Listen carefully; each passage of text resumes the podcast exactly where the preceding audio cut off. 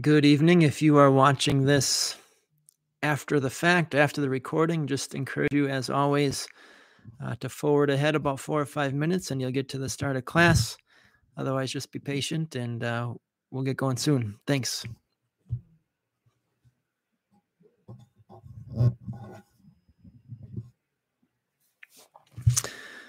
Good evening. I see there's a few out there.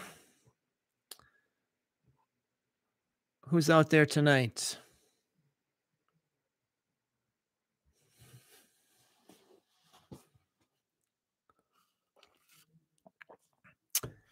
Hey, Pastor. Hey, Joel. Good evening to both of you. Good night for uh, good night for Bible study. After the week off, I'm wondering how many will remember to join us tonight.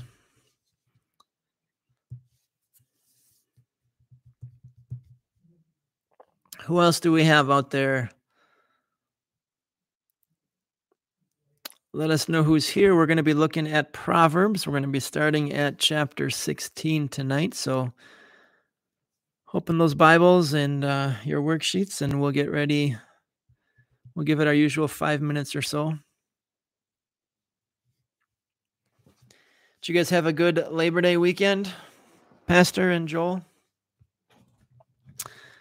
Glenn and Jane and Jean are here. Good evening to the three of you.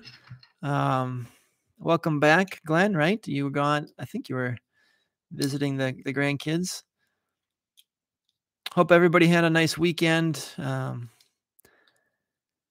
it's it's a it's a bittersweet weekend, right? We're saying goodbye to summer, but that extra day sure is nice. Gets everybody a little bit of a chance to relax, and um, it was good. Got some family time in and some downtime. Hope you guys did too. Hope you guys did too. Good evening, Melissa. Hello to you as well, Pastor. Glad to hear that. Um, glad to hear that. Looking forward to this Sunday. Hope you guys are joining us for our church picnic. Uh, really excited. Uh, hoping for lots of people. Hope you can join us uh, this Sunday at 10:30. Going to be a, a fun event, I think. Judy, good evening and hello. Glad you're joining us tonight as well. There you go, Joel. A little bit of golf. Um, did you hit enough good ones to make you go back? That's always the thing with golf, right? Like you want to get enough a couple of good shots in just to make sure that's enough to pull you back next time.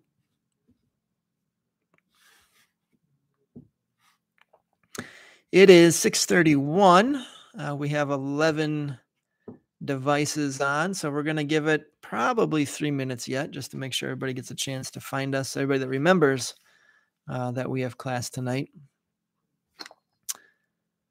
Hi, Pam. Good evening. Welcome. Hope you had a nice weekend and, and glad you're back with us tonight. I appreciated the the off week last week. I was able to get up to Kettle and watch some vo- volleyball. So thank you for that. Ron and Joan are here. Good evening. Welcome. Good to have you back tonight. Our, our numbers creeping up there a little bit, so another minute or two, we'll get going. Excited to be back.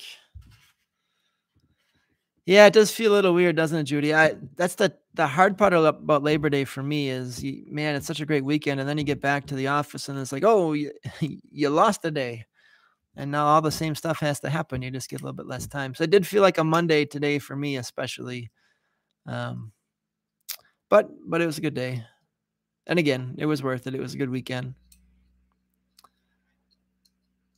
All right, Proverbs 16 tonight. Hope you got your worksheets handy. Get your Bibles ready to go. I'm going to give it another another 60 seconds here, and then we'll start. A couple of regulars I haven't seen yet, so we'll give them another minute before we ju- jump in.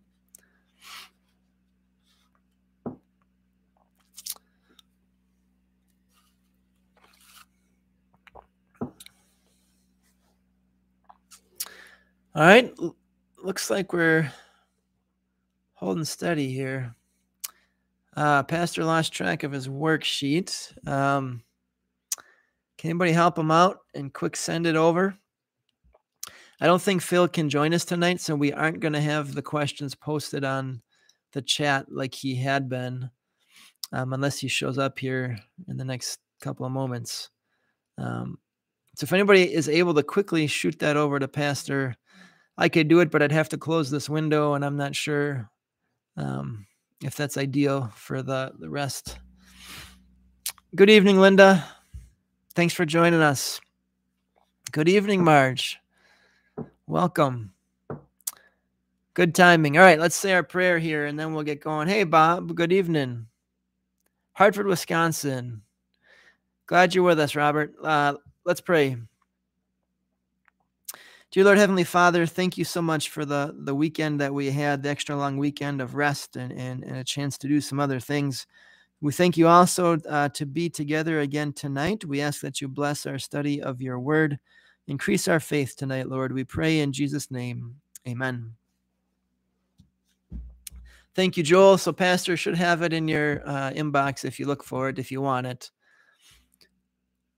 Phil is here. All right. Good evening, Phil. I just got done saying I didn't know if you'd make it in tonight. So, um, glad to have you back as well. All right. We are kicking it off here. Proverbs 16. Um, and no problem, Melissa. Two is better than zero, I think. So, so no problem. All right, Proverbs 16. Uh, so we are in a section here where Solomon is just providing wisdom and advice on any number of topics, wide-ranging topics here in in the life of a Christian. Uh, so it does bounce around, and uh, we'll just jump right in. Verse two says, "All a person's ways seem pure to them, but motives are weighed by the Lord." Explain what that verse means in your own words. What is Solomon trying to get at there in verse 2? Phil's got it posted for you there. Um, what point is Solomon making? What what is he trying to say there? All a person's ways seem pure to them, but motives are weighed by the Lord. Any thoughts on that?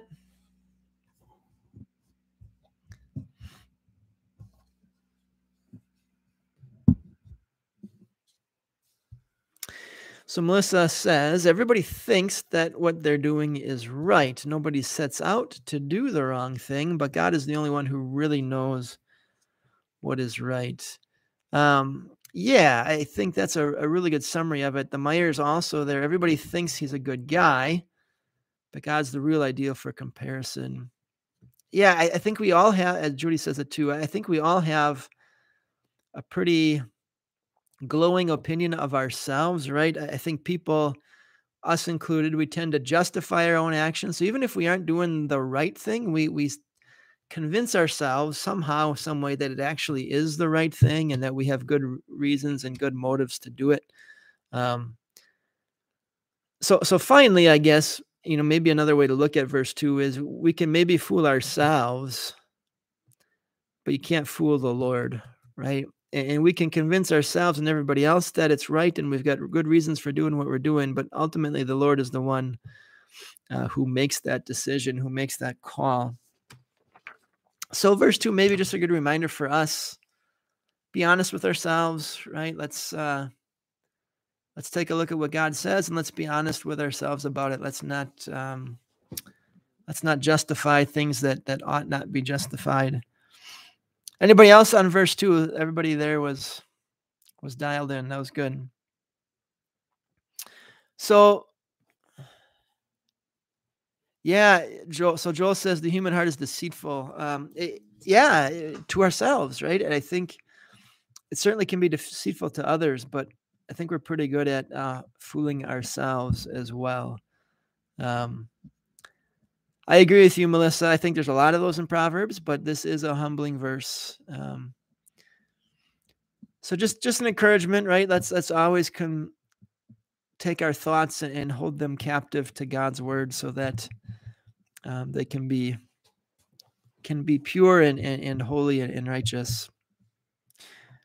All right, uh, not going too far down the line here. Next verse, verse three says, "Commit to the Lord whatever you do." And he will establish your plans. Uh, question says here, what will happen when you put every undertaking into the Lord's hands? And how does uh, verse 4 maybe support the answer here a little bit too? What's, what is God saying here in verses 3 and 4? And what is he maybe not saying?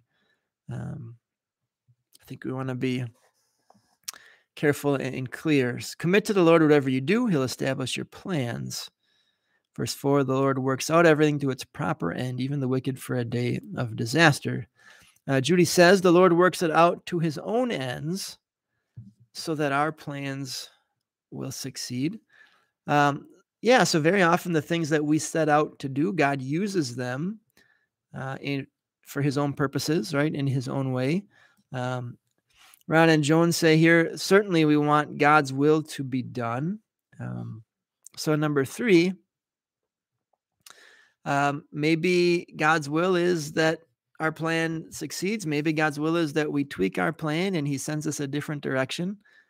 But as long as we start by committing them to the Lord, He's going to bless it, right? Whatever direction it ends up taking. Um, Pam, that's a, a, good way to say that.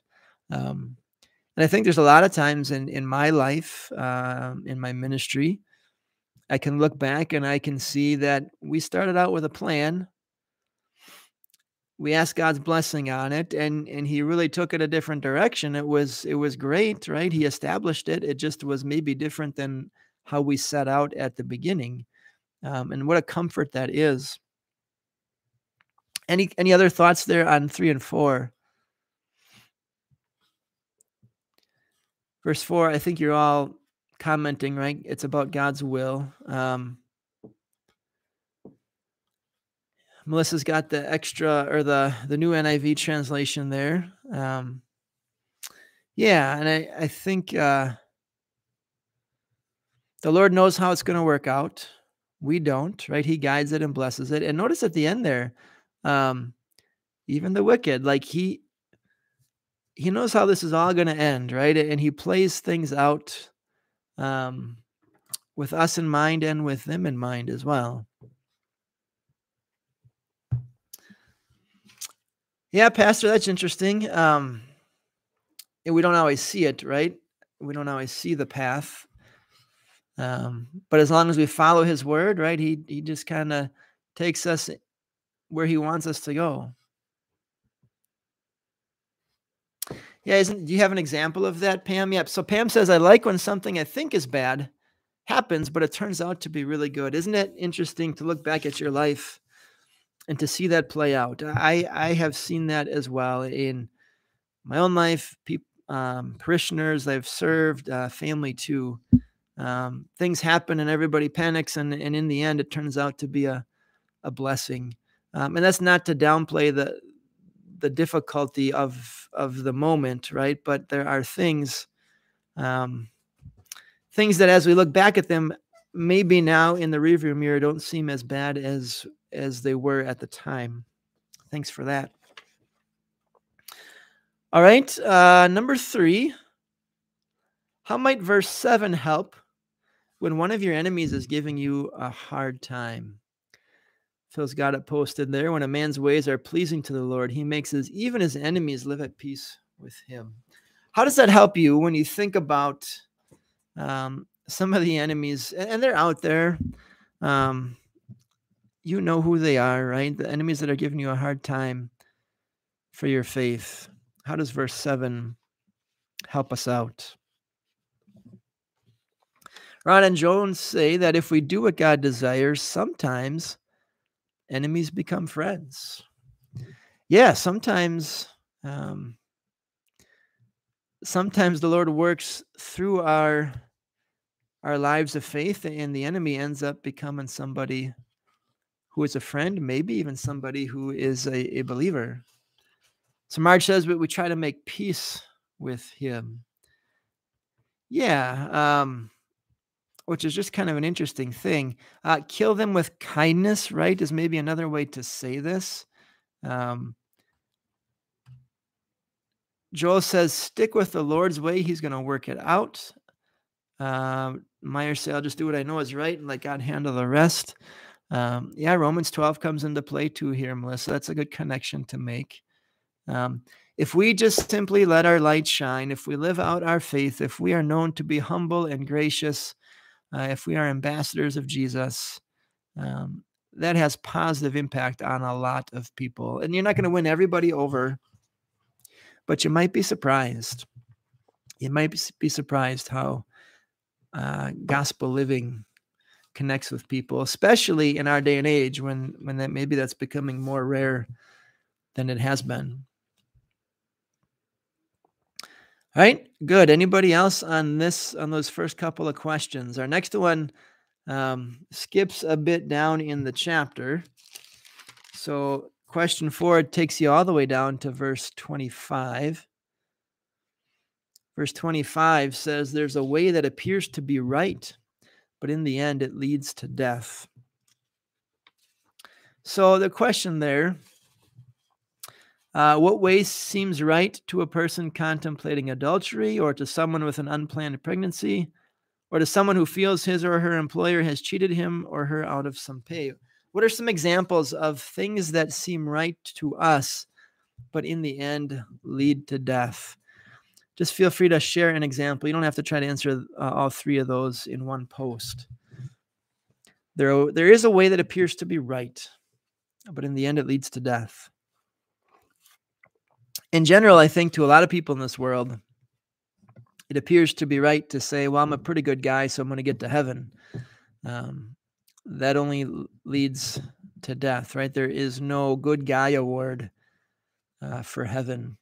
So that's that's a way of the world that appears to be right.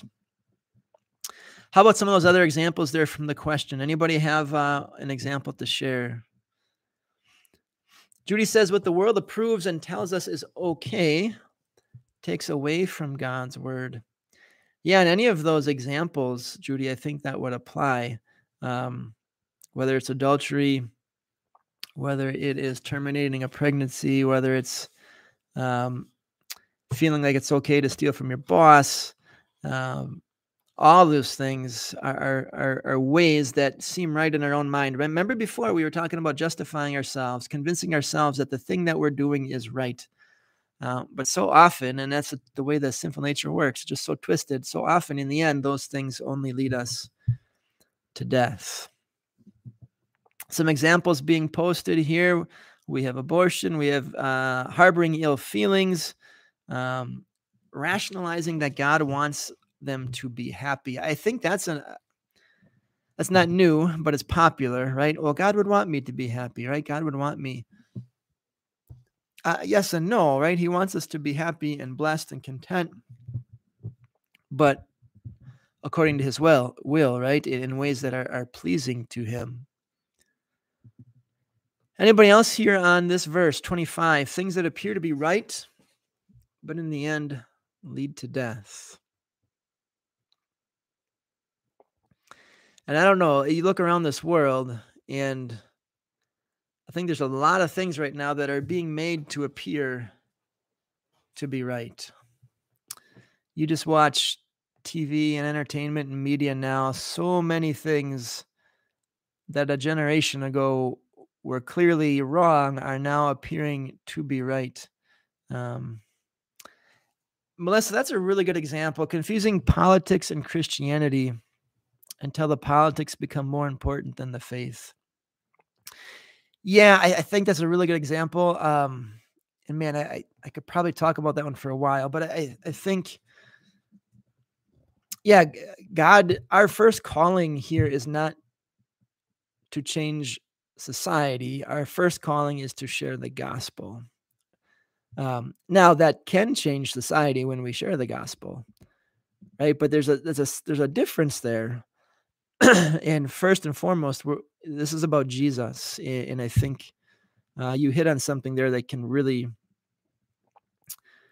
Uh, there's a lot to unpack there, but but I think it can really uh, get folks to be um, maybe overly focused on the wrong thing. Joanne says phone did not work, iPad did not show text. now she has no sound. Yikes.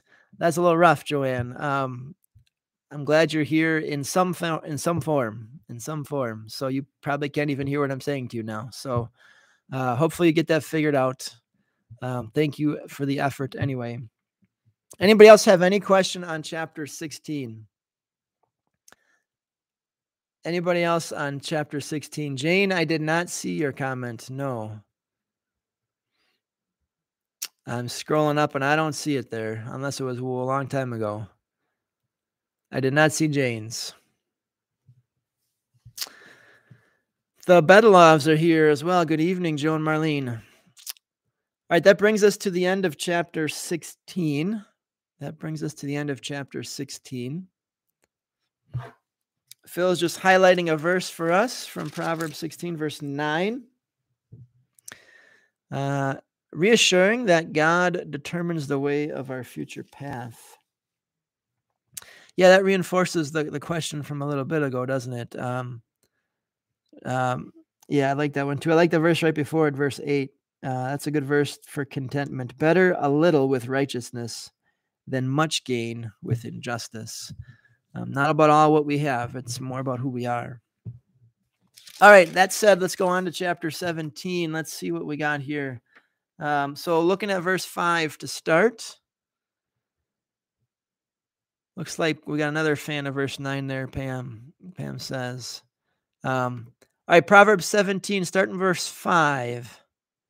Whoever mocks the poor shows contempt for their maker. Whoever gloats over disaster will not go unpunished. A question says Have you ever been secretly happy when you heard bad news about someone? And what makes a person feel that way? I'm guessing you've all felt it. Um, Melissa, real quick, just wanted to point us to uh, verse 32. Agreed, Melissa. I think that's an important skill right now. Um, more and more, especially as God's people, if we want to win an audience, we, we got to be able to put that into practice. So thank you. To the question here, the Myers say, yeah, if someone's wronged me, I want him or her to get what she has coming. Um, yeah, so I think we feel that way a lot. Um, so Jane, what's your question? So Jane is talking, uh, mentioning that abortion is in the spotlight now. Um, I I think I can assume what your question is going, but if you could just flesh that out a little bit, just to make sure I get that one right. Um, all right. Anybody else here on question one? What makes us feel that way when we celebrate when when someone something goes bad for someone? Um, it's jealousy.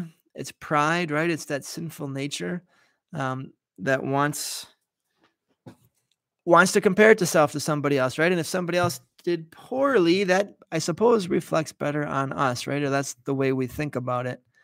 Um, yeah, Melissa, thank you for stating it that way. Um, some of these things are so hard, right? And the spirit just has to work. The spirit just has to work, and um, yeah, that that that is a strong temptation. So thanks for being transparent about that one. Uh, it's really hard. Anybody else uh, to this question? Uh, closely related here, verse six talks about um, maybe a different kind of pride. Uh, Joel says sometimes we hope it might be God working to help them turn back to God. Um, Phil says, I think our brain likes to connect the dots and likes life orderly. All right. So Jane says, "Yeah, well, I can't imagine, Jane, that how difficult that would be. I can't imagine." Um,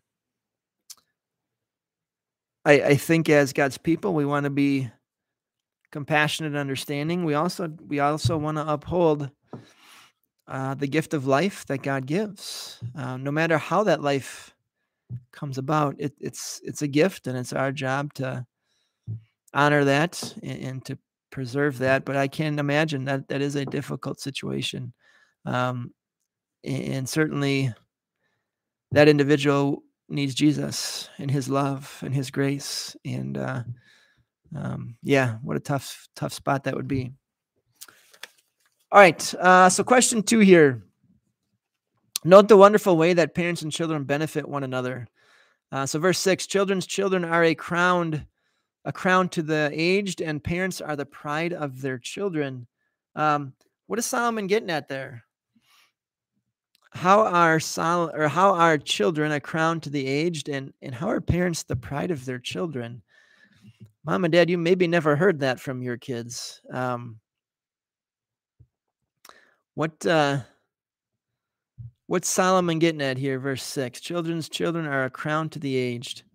Um, so so first of all, what a blessing to be a grandparent, right? In verse six, that, that's what it's saying, right? Children's children are a crown to the aged. What a blessing to be a grandparent. Um, how about the the other side of that one though? How are parents the pride of their children? We all talk about our kids and our grandkids, right? And we have pictures. But how does it work the other way? How does it work the other way? How are parents the pride of their children? Jane says we can be proud of our parents' wisdom. Yeah, I don't know if this happened to to any of you, but I think the older we get, uh, our parents seem a whole lot smarter, don't they? Um, we're not so inclined to believe them uh, when we're teenagers, but the older we get, uh, the more wisdom they have. So we can be proud of their wisdom. Um, any other uh, any other ways that parents can be the pride of their children? I, I think of one example with my grandparents. I guess uh, at a wedding, this was when Grandpa was still with us, um, maybe ten years ago. Um,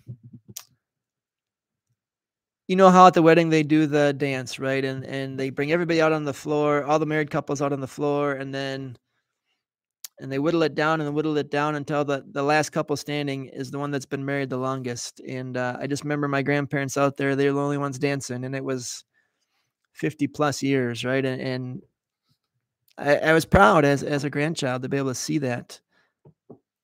Pastor says they kept us safe and educated us. Without them, we would not survive. Yeah, they've done so much for us, right? Judy says, as a family, we need to support each other, teach the word. Um, parents can be great examples to take pride in.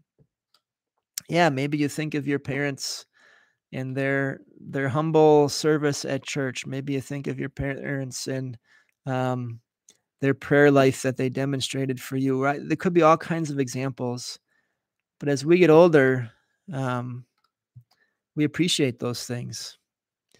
Anybody else there? On number six. I mean, verse six.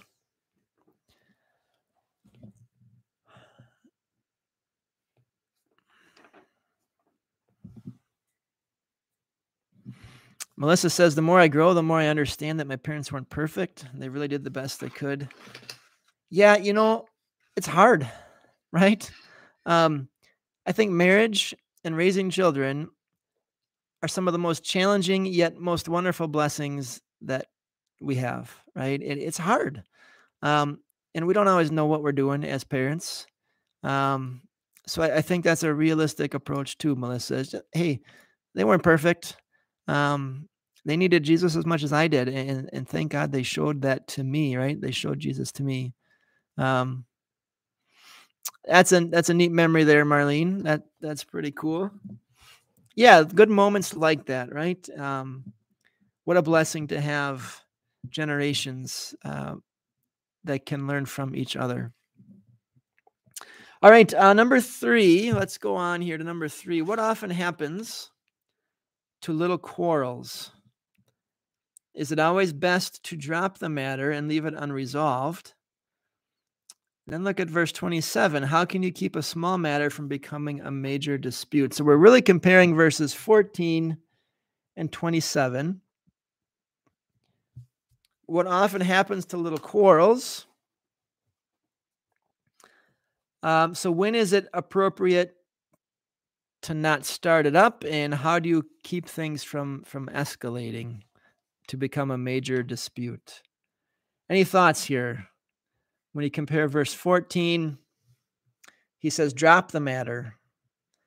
Um, and verse 27 says, uh, use words with restraint, uh, be even tempered. So, is it always best, first of all, to drop the matter before it explodes? And if not, uh, then how do you proceed?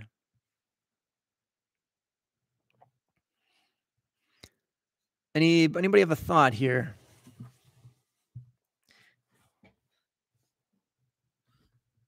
Anybody have a thought? I guess maybe the, the main question is it always best to drop the matter?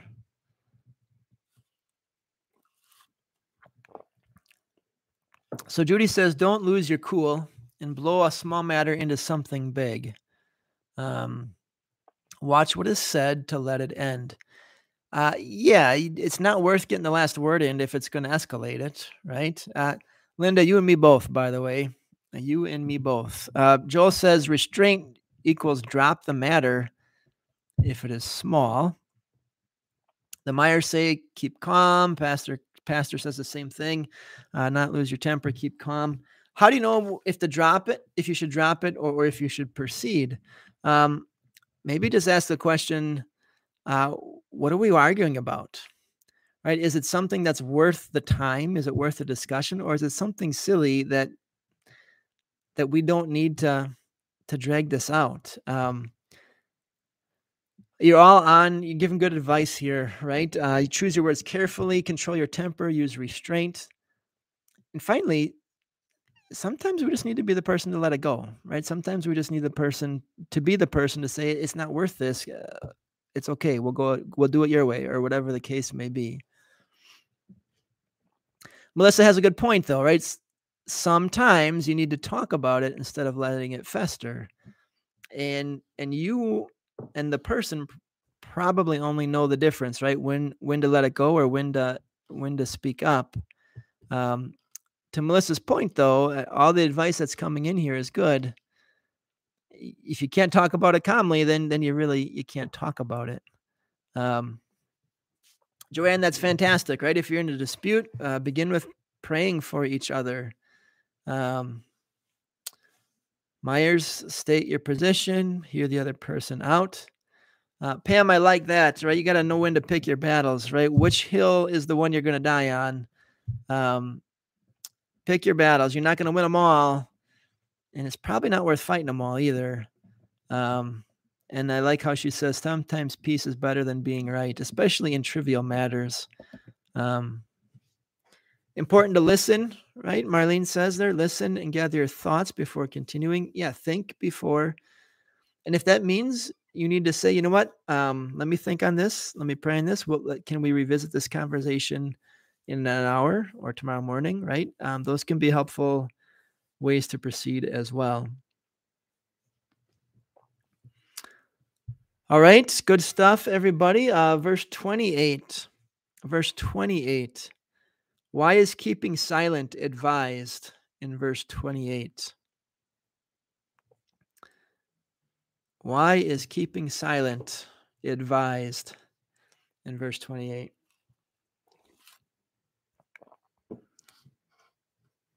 And I also referenced James chapter 1 there. Phil is on his game tonight. He's got that posted in there for you, too.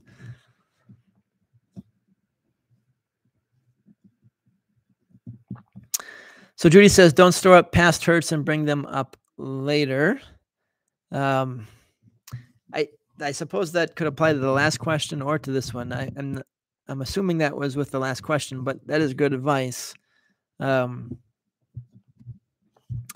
uh, Melissa says it's like if you're going to say something that's really just not wise, if you don't say anything, no one knows the not wise thing you're going to say. Yeah, how's that? How's that go? Um, you know, some people might think you're a fool. Uh, how's that go? Um, best not to speak lest you remove any doubt, right? Something like that.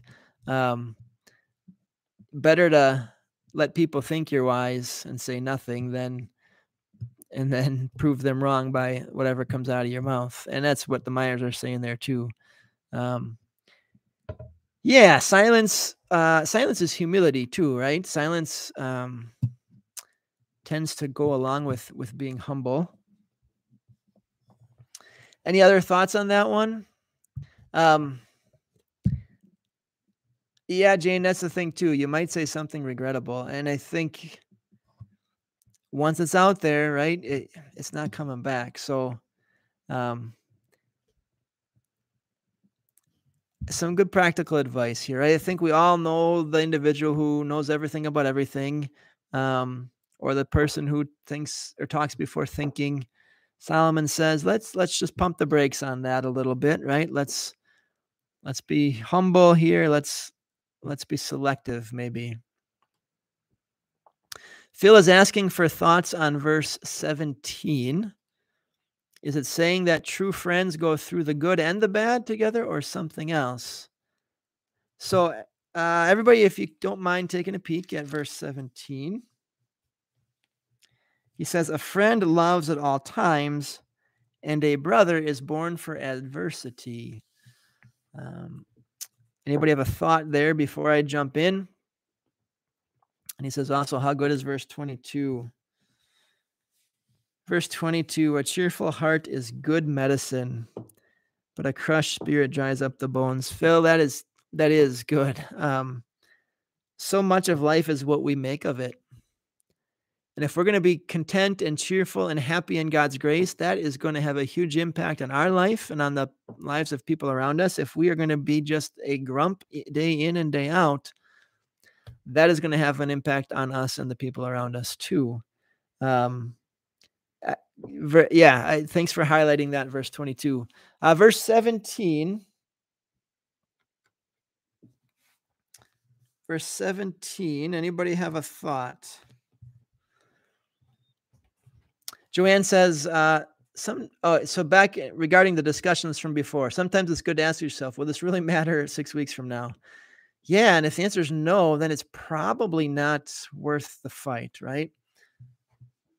So in response to Phil, the Myers say a, a, good friend and a good brother will stay with you through good times and bad.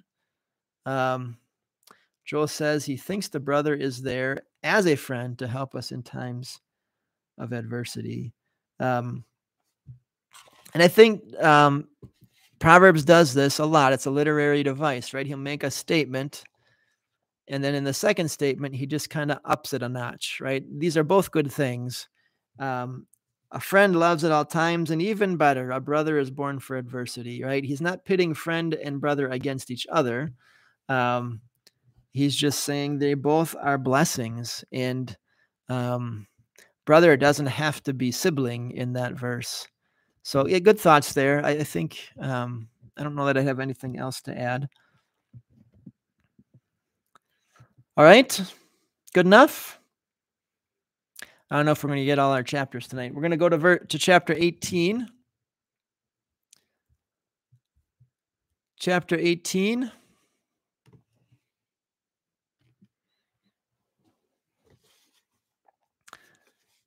Mm-hmm. Linda can think of at least one individual who fits that verse. Um, and I hear that a lot about our people, by the way. Um, you know, all these new people that have been coming, I, I always ask, you know, what is it that draws you to Pilgrim? And uh, that's one of the two things they say is the, the welcoming people that are here. All right, uh, chapter 18. So he's going to talk a little bit about gossip here. Uh, so if you go down to verse 8 verse 8 says, The words of a gossip are like choice morsels, they go down to the inmost parts. Why does he call words of gossip choice morsels? That's an interesting way to, to describe that, right? Why does he call the words of gossip uh, choice morsels?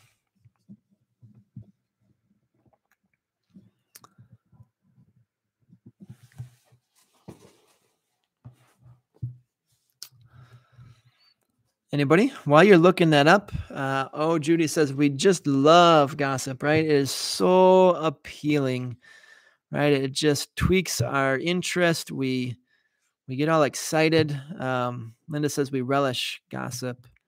Um, Melissa says they go down really easy. Mar- easy. Marge says they gobble them up like candy. Yeah, good good way to describe that, ladies. Um, tasty little tidbits that are easy to take in and digest. Yeah, we just gobble them up, right? And they go down quick. Um, but they are powerful. And um, they, they they stick around, don't they? And they they maybe cause discomfort in the end. Um, a person once said that a gossip also has three victims. Uh, those three are the one who's doing the gossip, the one who is gossiped about, and the one who hears the gossip. Can you tell me how each of those is harmed by gossip? Just pick one the gossiper, the gossipy, and the one who's listening to the gossip. How is each one of them harmed by these choice morsels? Just pick one and, and tell us how that person is harmed. Yeah, Marlene, that's a very descriptive way to say that too, right? A delicious delicacy. You guys are all uh, creative with your imagery here tonight. All right, so we've got the person doing the gossiping, the one who's gossiped about, the one who hears the gossip. How is each one of those harmed in the process?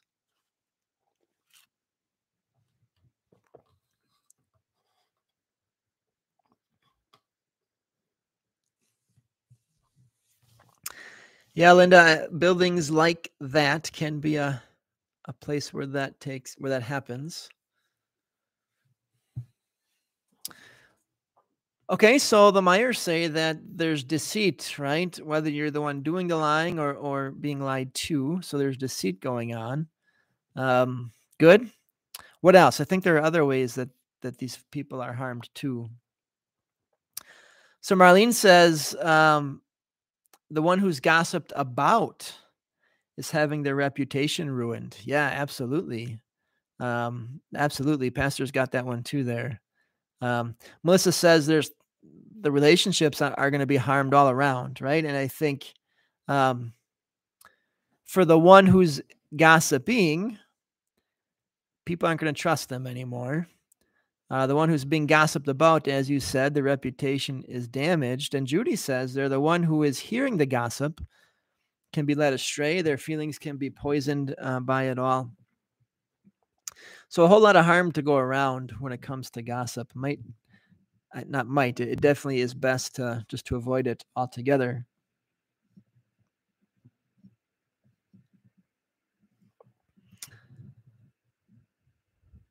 yeah that's a good question joel he says to the to the one receiving the gospel gossip is is that person someone i want to continue to build a friendship with right because if they're gossiping to you about somebody else guess what they're saying about you right to, to the next person uh, so that's a good question. Good way to think about that. Uh, verse 14. Um, what helps a person deal with an illness or a handicap? Uh, how does verse 14 help us out there? Yeah, Jane, that's good too, right? I, I might falsely think badly about someone. There you go, Linda. Good. That's a good approach. Just try to de- deflate it, right? Just to and not let it continue. And you keep handing that stuff out. So Proverbs 18 14 so we all face all kinds of things, right? And, at one time in our life or other, there's injury, there's illness. Um, for some, it's maybe even more a way of life when they think about an illness or a handicap. Um, how can what helps a person in verse 14? And how can you develop that spirit? Joan says physical health can be affected by emotional health. Uh, that, that is true. That is true. and Linda, I'm glad to hear that.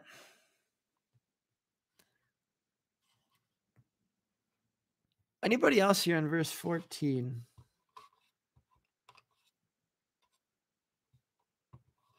I, I think as, as, I visit people, and I guess this is what Joan is saying, um, so much of it is our outlook.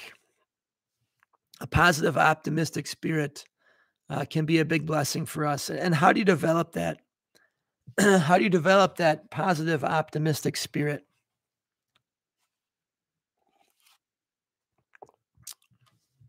Judy says, Jesus took our infirmities and carried our sorrows. When I read that, it brings me peace. And that's really the answer to the question, isn't it? It's it's growing in Jesus. Um, it is knowing him, trusting him, confidence in him in his goodness and mercy. That's what fills us with that spirit. Yeah, that's that's an insightful comment, Pam. Um, your heart's full. Is it what's it full of? Is it joy in Christ, or is it something else? Um, and I think the more you fill that up with Jesus, the more that spirit will resonate, right, and shine. Linda, that just tells me you're you're doing what you're supposed to be doing. You keep it up, okay? You keep it up in there. All right, uh last question here, chapter 18. What advice is Solomon giving us uh, in verse 17? I got verse 17 is so I can relate to that verse so well. It says, the first to speak seems right until someone comes forward and cross examines. What advice is Solomon giving? And I cannot, I cannot underscore this enough. Um, I, this is so huge as I work with into families and individuals and counseling and all these kinds of things. This is such huge advice, verse 17. What is Solomon saying here?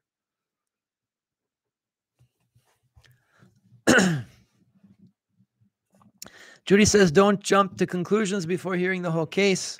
Ron and Joan's say, hear both sides before forming an opinion.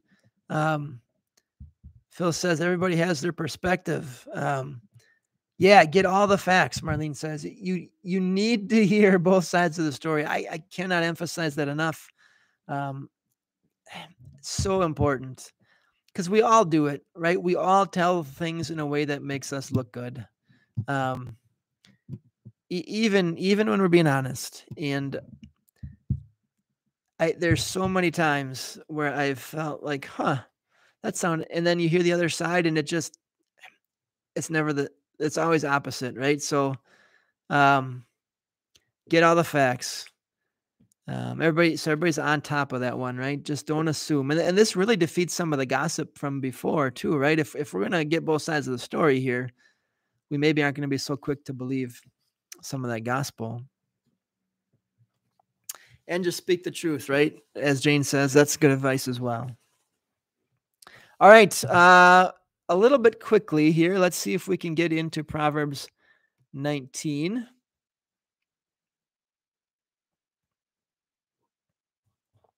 Judy, that is eh, becoming more important all the time, isn't it? Um, and difficult too. And Joel, you're right. Neither side is blameless. Um, it's pretty rare when it's 100%, 0% of the fault in whatever the situation is. All right, Proverbs 19. What does verse 2 encourage us to do?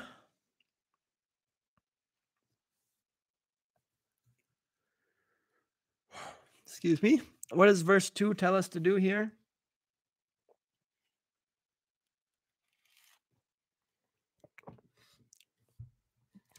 Verse 2 says, Desire without knowledge is not good. How much more will hasty feet miss the way? So basically, think before you act, right? Uh, hasty feet miss the way. Slow down, think it through, plan it out um, pray on it, then make your decision, right? Desire without thinking it through ain't going to help anybody. Marge says, don't, I like how you said that, Marge. Don't rush into something you know little about. Ah, Judy, yeah, even even God's word, we should know it before we spread it, right? Become knowledgeable about it and then become zealous of spreading it. Um, so yeah, let's grow in wisdom so that our zeal can be better directed, right? I think is what you're saying. Very good. Um, and in general, again, think before you act. All right, question two. According to verses 5, 9, 15, 16, 19, and 29, what will be the outcome for those who live unrighteously? And does it discourage you when you don't see this happening? Um, and how do you deal with that? So, to speed the process up, I'm going to just kind of give the first question here. What will be the outcome for those who live unrighteously? Uh, punishment and death is coming, penalty is coming. Um, but let's have you focus on the next question. Does it discourage you when you don't see this happening? When you see unbelievers in the world prospering, do you get discouraged? And how do you deal with that? What are your thoughts there?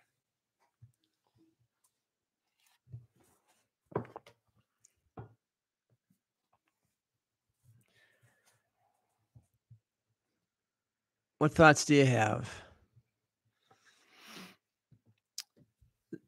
When the unrighteous seem to prosper, do you get discouraged? And how do you deal with that?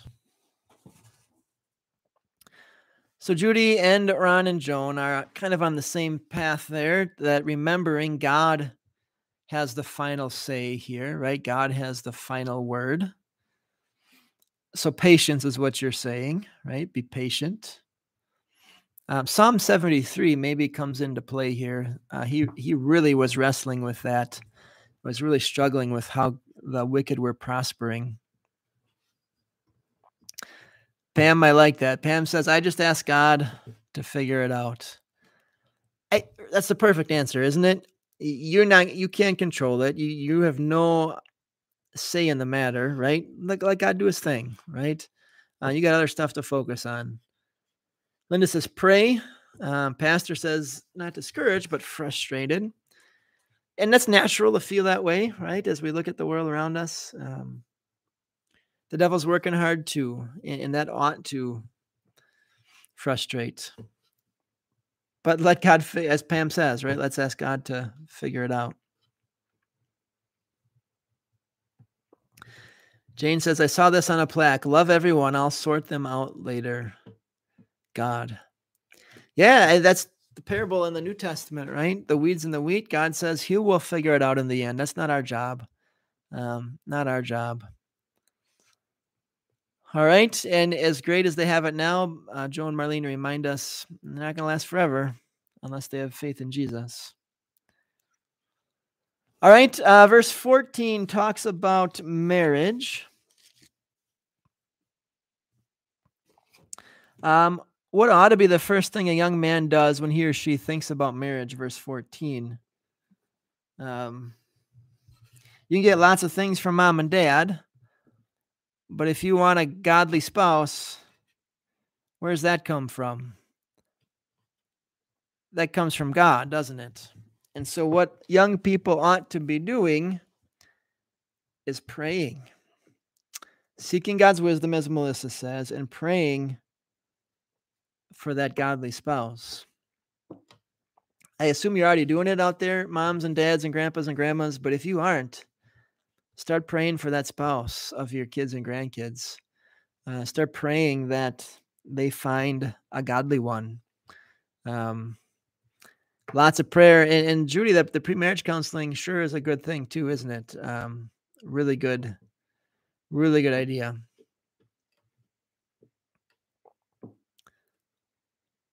all right um, it is 722 let's see if we can knock out proverbs 20 here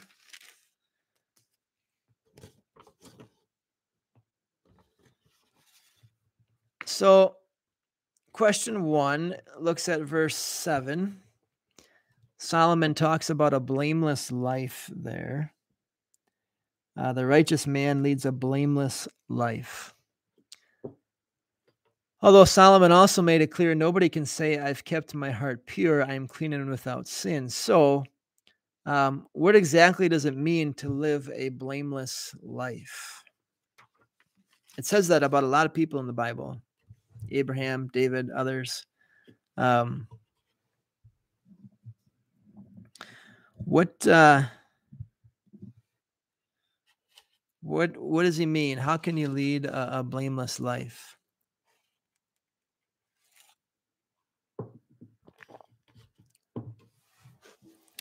And blessed are their children after them. But um, how can you lead a blameless life? We can't be perfect. Solomon points that out. Um, nobody can say they're without sin. So, blameless is a word that describes the believer, it describes the righteous. It doesn't mean sinless. Um, it means they aren't continuing in their sinful action. It means they're living an upright life. It means they're not downplaying their sin. They're not unwilling to confess their sin, right? They it's not the same as sinless, but it is a desire to not continue the sin. It is a desire to live for God, to live out your faith, right? It's it's living as a believer, I guess, in short.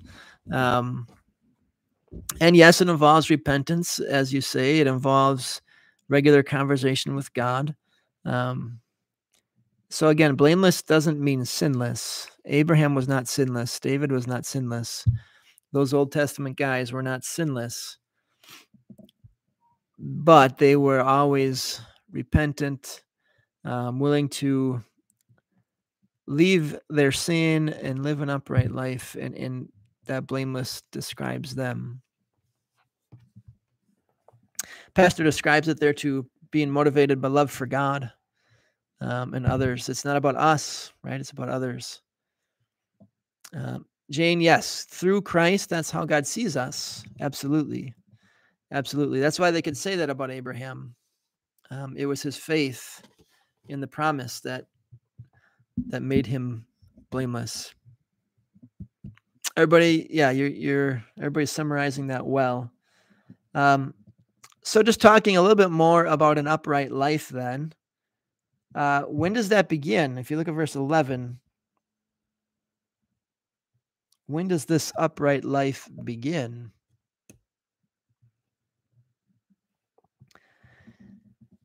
And Ron and Joan, you're absolutely right. We are not, or we are redeemed sinners, but but not perfect people by any means, and we know we aren't ever going to be.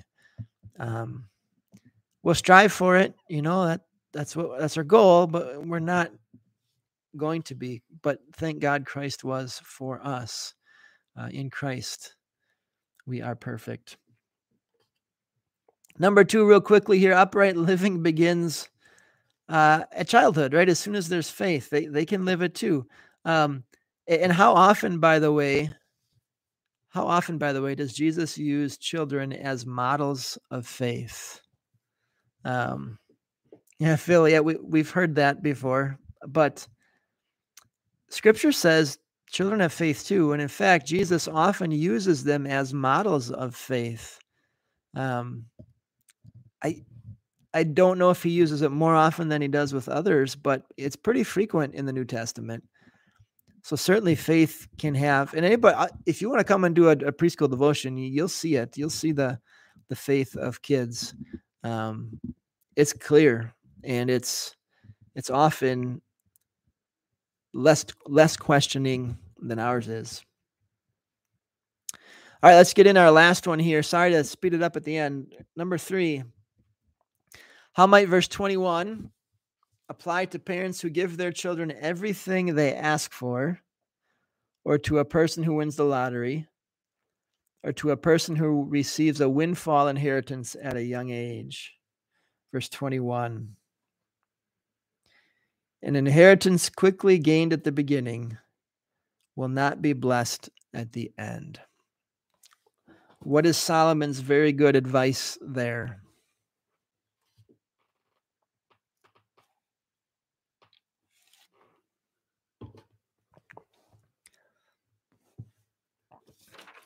First Timothy 6 uh, is a good reference for this verse. Um, First Timothy 6 has a lot to say about the stuff of this world and contentment. So Judy says something gained without earning it is often appreciated but wasted. Um, uh, probably underappreciated, right? And, and certainly wasted. Melissa says it's like the prodigal son, squandering it. There's really no get rich get rich quick scheme. Can't rush it along. Um, unappreciated. Judy said, "Yeah, yeah." Um, both of you, eh, good, good observations there. Um, and finally, you know, hasn't money and material things spoiled an awful lot of people? Um, and I think that's what Solomon's getting at here. Um, it, all that much stuff too soon can can really be a, a bad thing. And there's you've probably heard the studies about what happens to lottery winners. The vast percentage of them really struggle. Um, Marge says quick wealth can cause a person to become arrogant. Yep, absolutely. And so, in all things, right, Solomon, I, he so often encourages us just to take the middle road, right, and um, trust in God and, and focus on the blessings we have in Christ. Anybody else? Uh, I felt like I went a little quick there the last two chapters, but anybody else have thoughts, questions, observations they want to share here tonight? Judy says making things easy for our kids doesn't teach them how to deal with life. Yeah, there's a fine line, right? And I think it's good to to to bless and to give. Um, but it's also, I think, one of the best things that I had to do growing up was work for my uh, education, and um, that helped teach me an awful lot of things. Um, so yeah, as a parent, we don't want to give everything, right? We want to make sure they have an opportunity to to work and to learn and to grow. Absolutely, Jane. Um, I, I, think we all are tempted that way, but especially a young person, perhaps. Um, yeah, and and there's all kinds of things that you can depend on rather than God. Um, and and getting too much too soon sure wouldn't help with that either. Anybody else? Observations, comments based on this section from Proverbs? Good to be back with you. Um, I believe the next two, excuse me, in that schedule I sent out, I'll be, I'll be watching my kids in sports the next two Tuesdays. Um, Phil's got it right there. So I will see you. Actually, I will see you in two weeks on the 20th. So nothing next week, but we'll be back on the 20th. Um, but notice there on the 20th, I we would have to start an hour later. Let's let's just vote on that right now. On September 20th, could we start at 7:30 or not? If the answer is no, then we're going to be off for a while. But if you're going to be available on the 20th at 7:30, um, is that going to work for everybody? So right now, if you could, please post does 7:30 on the 20th work? Please post your answer to that. Jane says, "Can I look at verse 30?"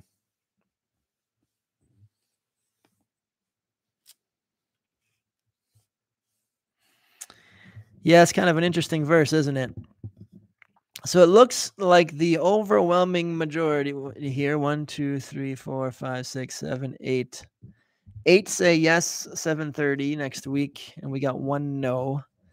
Um, so based on that representation, I think we'll probably do it next week. Um, eight out of nine is pretty high percentage. Sorry, Ron and Joan, but I think I'm gonna say let's do that next week, 7:30.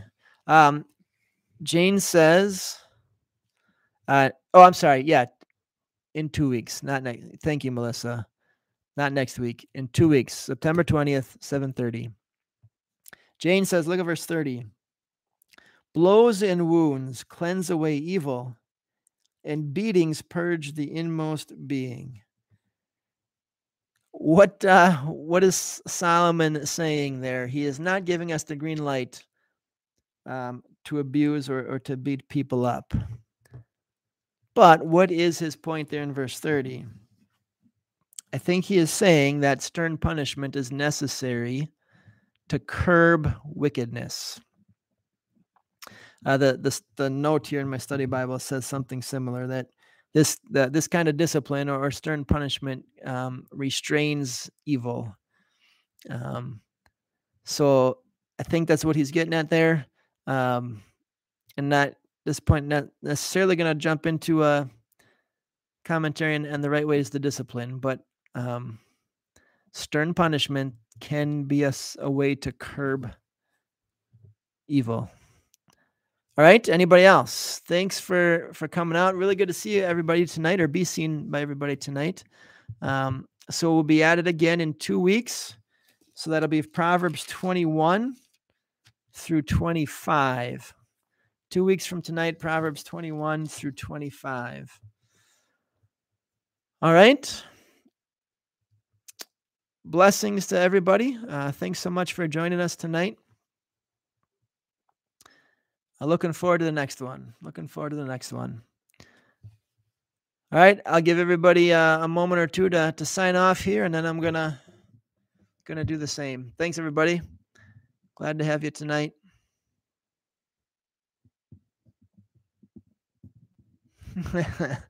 That's funny, Joanne. Yeah, bless you too, Pastor. You're welcome, Melissa. Everybody have a great night. Uh, see you this See you two weeks from tonight. We'll continue Proverbs. God bless.